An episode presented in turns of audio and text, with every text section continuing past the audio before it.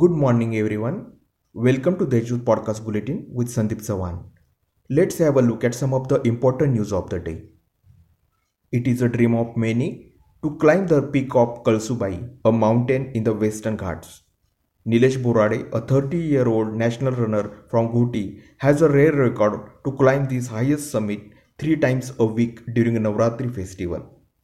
What is interesting in it is that it took 14 years of long period for him to climb successfully class 10th peak.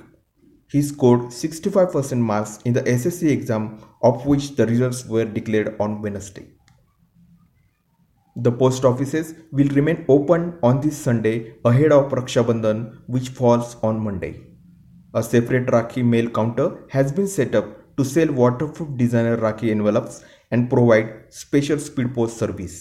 District Collector Suraj Mandre said that conditional permission will be given for opening of malls and allowing outdoor activities in Nashik city and across the district.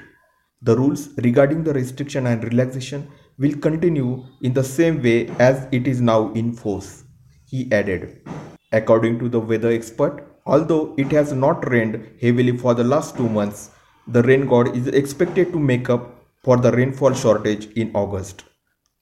There are likely to be heavy rains in the state, including Nashik. Flood situation will occur in many places. The wait of Nashikites for good rains will also be over. Now it is mandatory for students to upload their SSC mark sheet while filling up the application form for online admission process for class 11. The certificates like sports proficiency, disability and ex-servicemen are required for admission. According to Agriculture Minister Dada Bhuse, skill-based training will be provided to 1 lakh farm laborers. About the pandemic, to its good side, the recovery rate has crossed 78% mark with discharge to 10,717 patients till yesterday.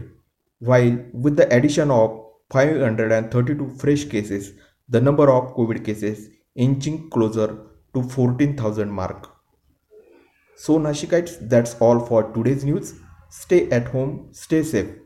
For more, log on to deshdoot.com. Thank you.